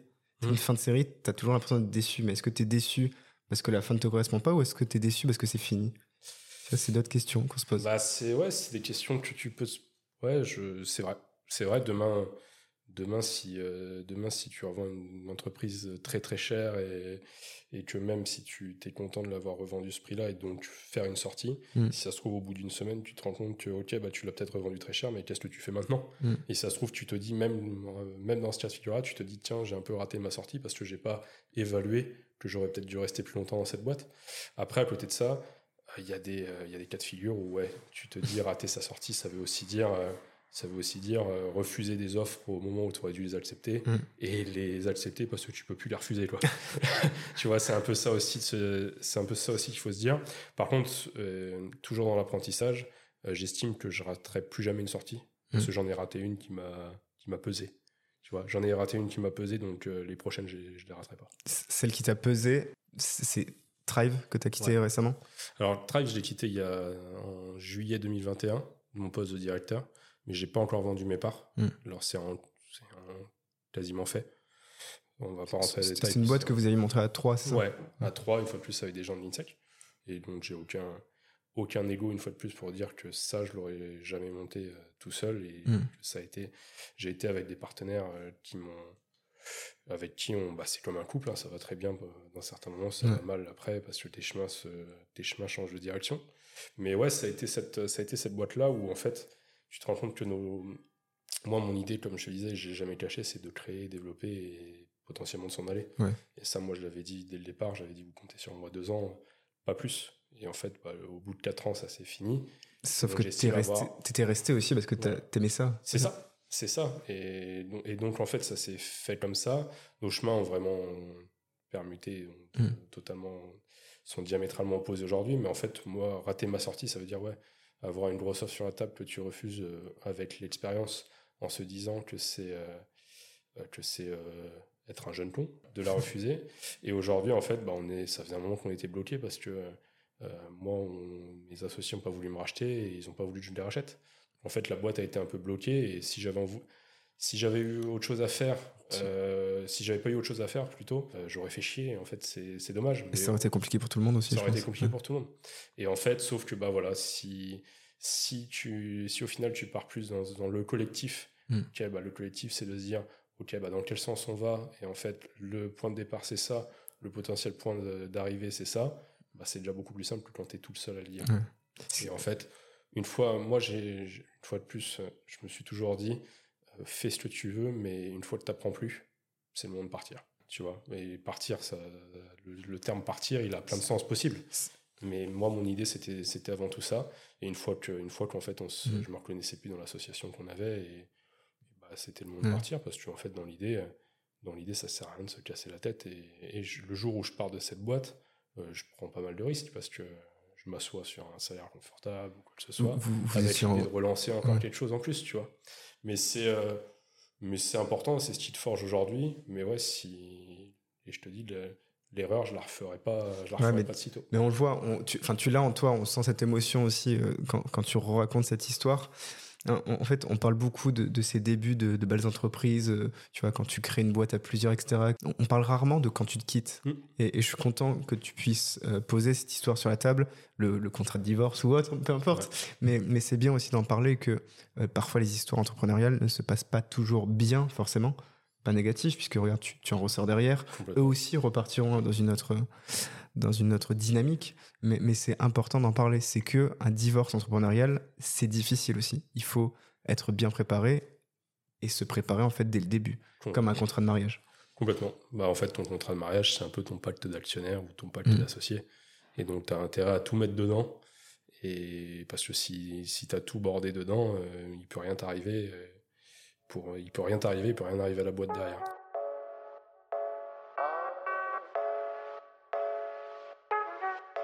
Alors oui, pour, euh, pour se développer, développer une boîte, il faut recruter. Mais, mais quand on recrute, il faut aussi faire euh, rester ses collaborateurs. Et, toi, tu commences à en parler avec euh, la culture d'entreprise.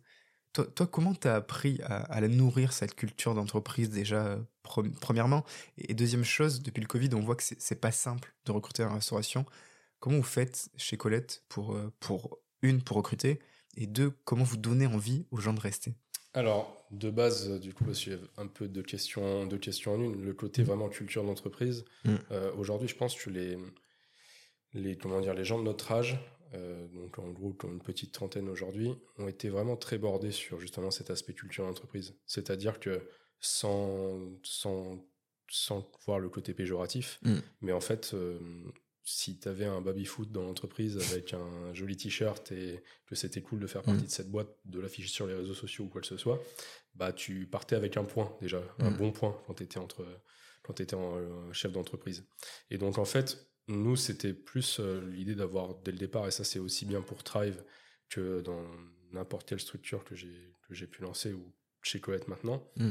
L'idée c'est vraiment de toutes les personnes qui sont dans une boîte, tu les, tu vas les, comment, comment je pourrais dire, tu vas faire en sorte de leur donner de l'importance, peu importe leur, leur échelon dans l'entreprise. Et nous, par exemple, tu vois chez Thrive, euh, que tu sois stagiaire de deux mois ou stagiaire de six mois ou alternant ou CDI ou responsable de pôle ou alors patron de la boîte, bah, il y avait aucun problème pour discuter, pour discuter, pour donner les idées ou quoi que ce soit. Il y a même des fois des personnes qui prenaient, en gros, qui avaient un peu trop de mal avec les responsabilités qui leur étaient données en tant qu'alternant dans une boîte comme Thrive, tu vois. Et donc, en fait, ça passait notamment pour ça, par l'importance que tu donnes à la personne. Et après, à côté de ça, bah, nous, on était euh, chez Thrive, et je pense qu'ils ont continué cette voie-là, mais on mm. était un peu les rois de l'afterwork du jeudi. Euh, tout le temps, euh, tu avais les soirées où tu avais les voisins qui, qui venaient gueuler dans le bureau. Avais, on faisait des pokers, on faisait des foot. Aujourd'hui encore, je sais, mm. qui jouent au foot tous les... Ils ont carrément un un championnat des agences, etc. Ok, génial. Tu vois, toutes ces choses-là mm. qui participent à justement c'est un peu, bah, on parlait de communauté tout à l'heure, mais une boîte, c'est quand même une communauté, c'est une famille. et c'est l'extension du bureau, en fait, aussi, qui, va jouer, je pense. Ouais, exactement. On mm. avait, on avait vraiment cet aspect-là où euh, bah, tu, tu, passes beaucoup de temps avec tes collègues euh, dans, dans, une journée de travail qui peut mm. parfois être compliquée.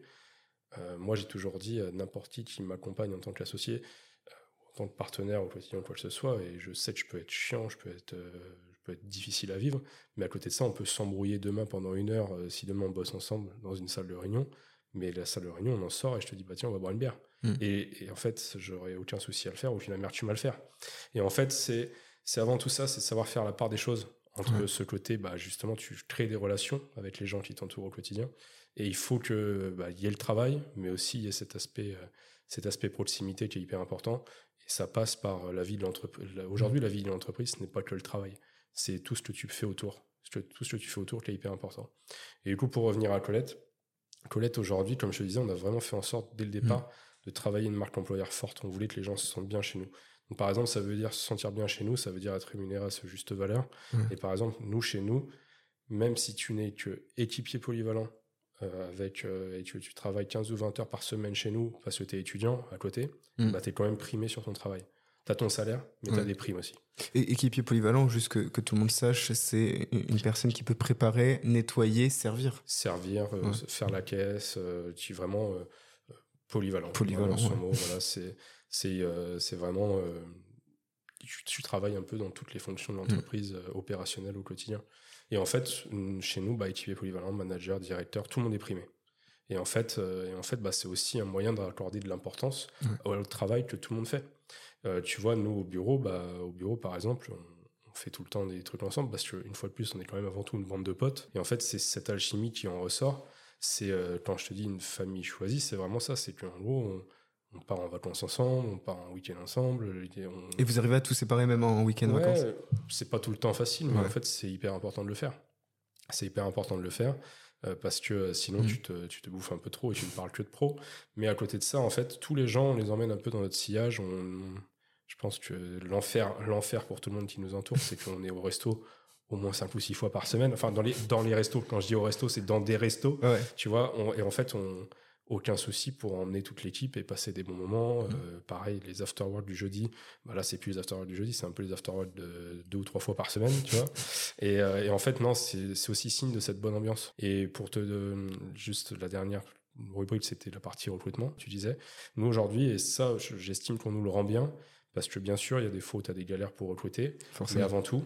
Et moi, c'est par exemple aujourd'hui quand je vais voir une banque pour un projet, et ben je viens avec le, le business plan et je viens avec nos dernières, les dernières stades de nos campagnes de recrutement. Hmm. Tu vois Et en fait, par exemple, les dernières stades de nos campagnes de recrutement, notre dernière campagne de recrutement à Bordeaux, en 30 jours, 165 candidatures sur tous les postes. Super. Tu vois à, Au Cap Ferret, sur 30 jours, 66 candidatures. Donc ça montre à la banque que vous êtes attractif aussi. Exactement. Tu vois Ça montre qu'en fait, les problèmes de recrutement, on les a pas. Hmm. Et si on les a pas aujourd'hui, alors on en a souvent, on en a parfois, mais si on en a moins que la concurrence, moins que la moyenne, c'est avant tout parce qu'on fait un travail aujourd'hui qui, selon moi, paye. Tu vois, c'est en fait le, travail de. On n'a jamais lésiné sur vraiment euh, construire cette culture d'entreprise, faire en sorte que les, gens se sentent bien chez eux. Et en fait, c'est pas c'est pas rare que. On parlait de TikTok tout à l'heure. Tu as des gens chez nous qui se filment avec leur t-shirt Colette parce qu'ils sont contents de bosser chez nous. Ils mettent ça mmh. sur les réseaux. Tu vois, et quand tu as ça, franchement, tu es déjà content. ça, c'est le rêve de tout euh, chef d'entreprise en tout cas. Complètement. Mener des hommes, euh, tu, tu, sais, tu sais le faire du coup.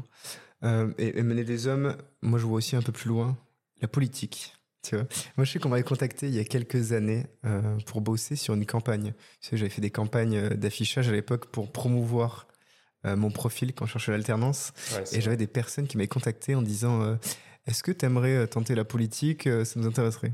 Et ben, j'ai posé la même question. La politique, est-ce que tu t'y verrais? Alors, la, la politique, je m'y suis vu, et à l'heure actuelle, je m'y vois plus du tout. Et en fait, je vais te- je t'explique pourquoi. C'est que j'ai eu l'occasion de, de bosser justement sur une campagne politique à Mm. petite échelle pour une Mm. municipalité. Et en fait, j'ai trouvé ça hyper intéressant de la construire, et j'estime avoir vraiment apporté ma, grosse pierre à l'édifice pour que le maire, du coup, qui est passé maire, Mm. passe maire. Et en fait, euh, je me suis rendu compte que même à l'échelle d'un d'un village, de, enfin d'un village, une petite ville de 5000 habitants, tu vois, et ben en fait, peu importe ce que tu fais, tu trouveras toujours des détracteurs, et en fait, qui vont vraiment euh, balayer les 90% de choses que tu fais bien Mm. et les 10% de choses que tu vas faire mal.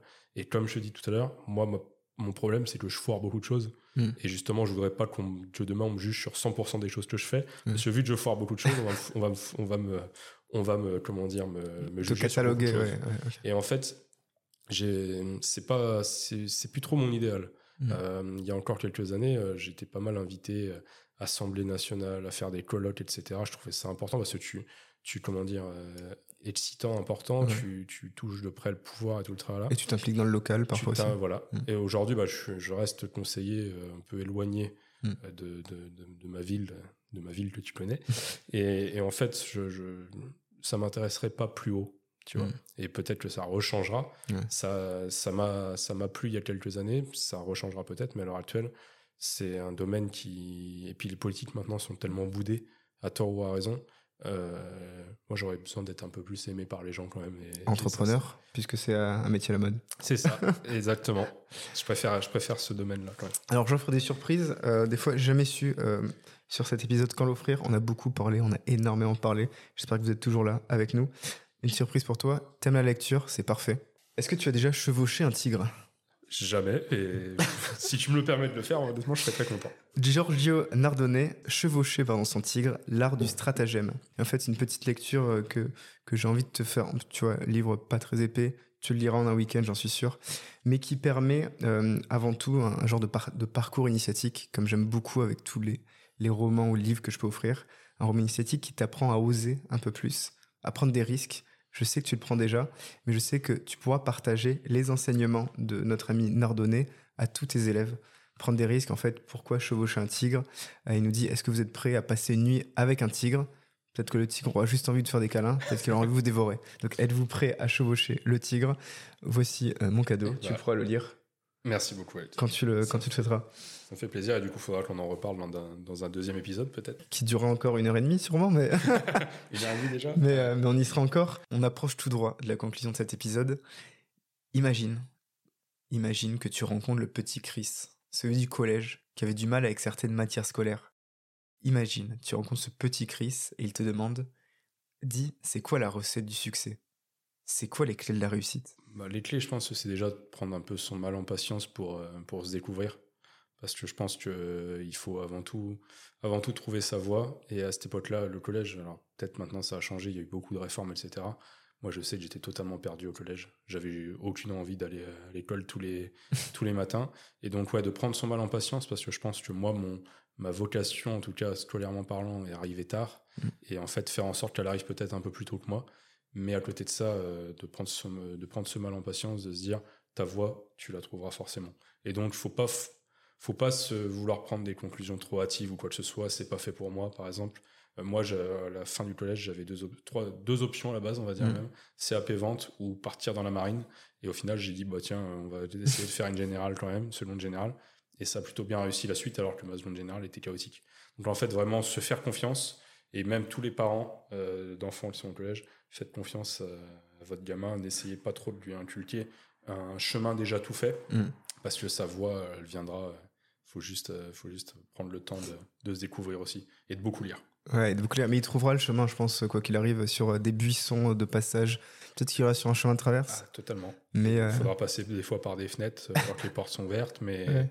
mais en fait, il, faut se, un petit peu, pour parler crûment, un petit peu se casser la gueule avant de pouvoir se découvrir. quoi. Mm. Et je pense que c'est important. Et et- et t'en es content de, de t'être cassé la gueule, d'avoir échoué à, à l'heure actuelle? Je sais que ça a été dur, t'as vécu des moments un peu plus, enfin, plus difficiles professionnellement. Là, t'en ressors plus grand. tu, te permets d'en ressortir plus grand aussi. Complètement, ouais. Complètement. Et, justement, c'est un peu ce qui te forge, forge au quotidien.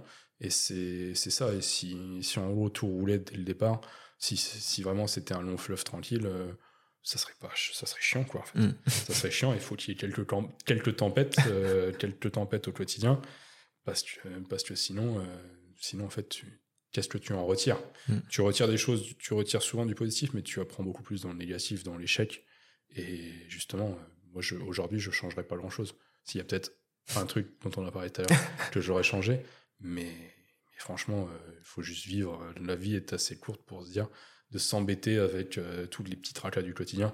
Les petits Et moi, par exemple, ça, on pourrait conclure avec ça mm. si tu, si en gros, sauf si tu as encore autre chose à dire. Mais moi, j'ai souvent un truc, c'est comment je juge un problème que je peux avoir. C'est qu'en fait, je me pose une question. C'est euh, si mon problème, euh, est le problème que j'ai aujourd'hui, qui peut paraître des fois insurmontable, c'est si demain mon problème est toujours le même, ok, c'est embêtant. Mm. Si dans une semaine mon problème est toujours le même, le même ok, c'est très embêtant, ça commence à être embêtant, mais en général, tu te rends compte que ton problème dans une semaine n'est déjà plus du tout le même. Si mon problème est le même dans un mois, est toujours le même dans un mois, alors là, ça commence à être un vrai problème. Mais tu te rends compte qu'il y a beaucoup de problèmes, que dans un mois, c'est plus du tout les mêmes et tu l'as déjà oublié ton problème. Donc en fait, il faut vraiment avoir cet aspect de, prendre du recul sur, mm. euh, sur ça. Et j'écoutais la dernière fois un podcast hyper intéressant où l'invité disait Je suis incapable de dire si j'ai passé une mauvaise journée. Parce qu'en fait, ta mauvaise journée d'aujourd'hui, si ça se trouve, dans un an, tu te rendras compte que c'était une très bonne journée parce que ça t'a permis de faire des choses que tu n'aurais pas fait si tu n'avais pas passé une mauvaise journée. C'est une belle euh, conclusion et c'est une belle façon de penser. C'est qu'on pense beaucoup avec les problèmes, les difficultés. Et c'est très intéressant ce que tu dis, c'est euh, l'apprentissage et être curieux. Euh, aller chercher en fait la chose, aller chercher ce qui nous manque. Tu, vois, tu le disais un peu, t'es es incomplet puisque tu n'arrives pas à tout finir. Et justement, tu aimes commencer les choses. Et tu as cette notion d'être incomplet et pourtant, t'es curieux, t'es curieux, tu vas chercher, tu vas travailler. Et, ça, j'aime beaucoup. Et, j'aime tout ce que tu nous as apporté, tout ce que tu nous as partagé. Les moments plus difficiles, les moments plus heureux. Et c'est ça qu'on a besoin. C'est ce type d'entrepreneur qu'on a besoin qui passera bientôt dans Patron Incognito. Qu'est-ce qu'on sait? On te mettra une moumoute, des grosses lunettes. Mais, euh, mais en tout cas, franchement, je suis, je suis ravi, c'était passionnant. Voilà. Merci à toi. 3-4 ans après euh, notre rencontre, euh, nous revoici autour de la table. Euh, merci Aurore aussi et Ophélie qui nous ont remis en relation entre temps. Tout, ce que tu dis, en tout cas, c'était très important. Et il y a un point qui dit ne vous pressez pas non plus trop vite. C'est avancer, mm. cherchez à avancer, mais ne vous pressez pas. Vous trouverez forcément votre voie.